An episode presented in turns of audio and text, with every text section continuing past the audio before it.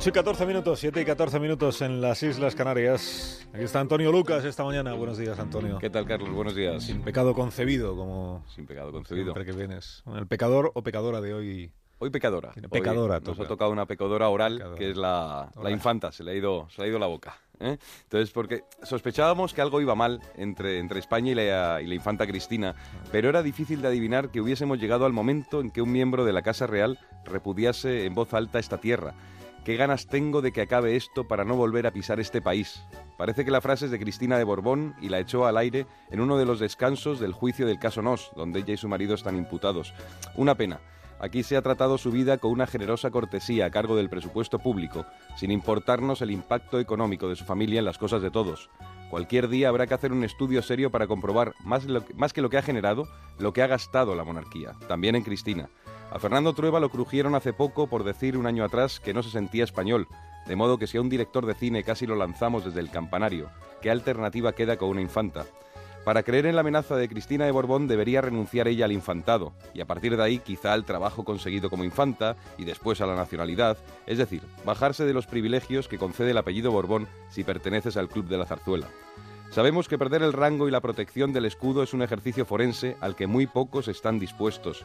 Requiere valentía, coherencia y autoridad.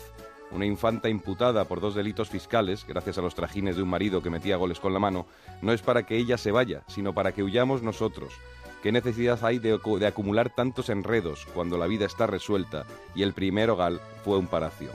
A la infanta solo le queda, después de la humanísima declaración de Artura, marcharse a lo moonwalk, es decir, imitando aquel baile de Michael Jackson, donde parecía que el artista caminaba hacia adelante cuando en verdad daba pasos hacia atrás. Sería un hermoso gesto, una lección de honradez, igual que lo sería, a juzgar por lo que pueda pasar con Urdangarín, que entrara ella en la cárcel por la puerta de visitas llamándose simplemente Cristina, como la mujer de cualquier preso común.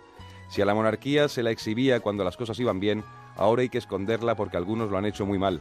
Entre un momento y otro solo ha faltado aquella sentencia mítica de Lola Flores, intentando desalojar la iglesia en la boda de una hija. Si me queréis, irse, que dijo. La monarquía ha buscado locamente la transparencia en gestos inútiles, pero al final ha sido el juez Castro quien nos la fue dejando en claro.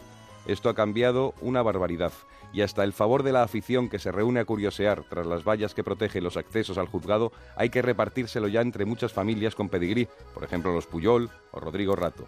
Ya no basta con apellid- apellidarse Borbón. Este es un país con un circo de siete pistas. Normal que una infanta no pueda soportar el exceso de cutrez. Dan ganas de irse lejos, cómo no entenderla. Pero antes de salir, no olvide devolver lo que le fue prestado. Antonio Lucas, que tengas una feliz jornada. Gracias, Carlos, igualmente. día y hasta la próxima Hasta la ocasión, próxima. que será pronto, seguro. Gracias.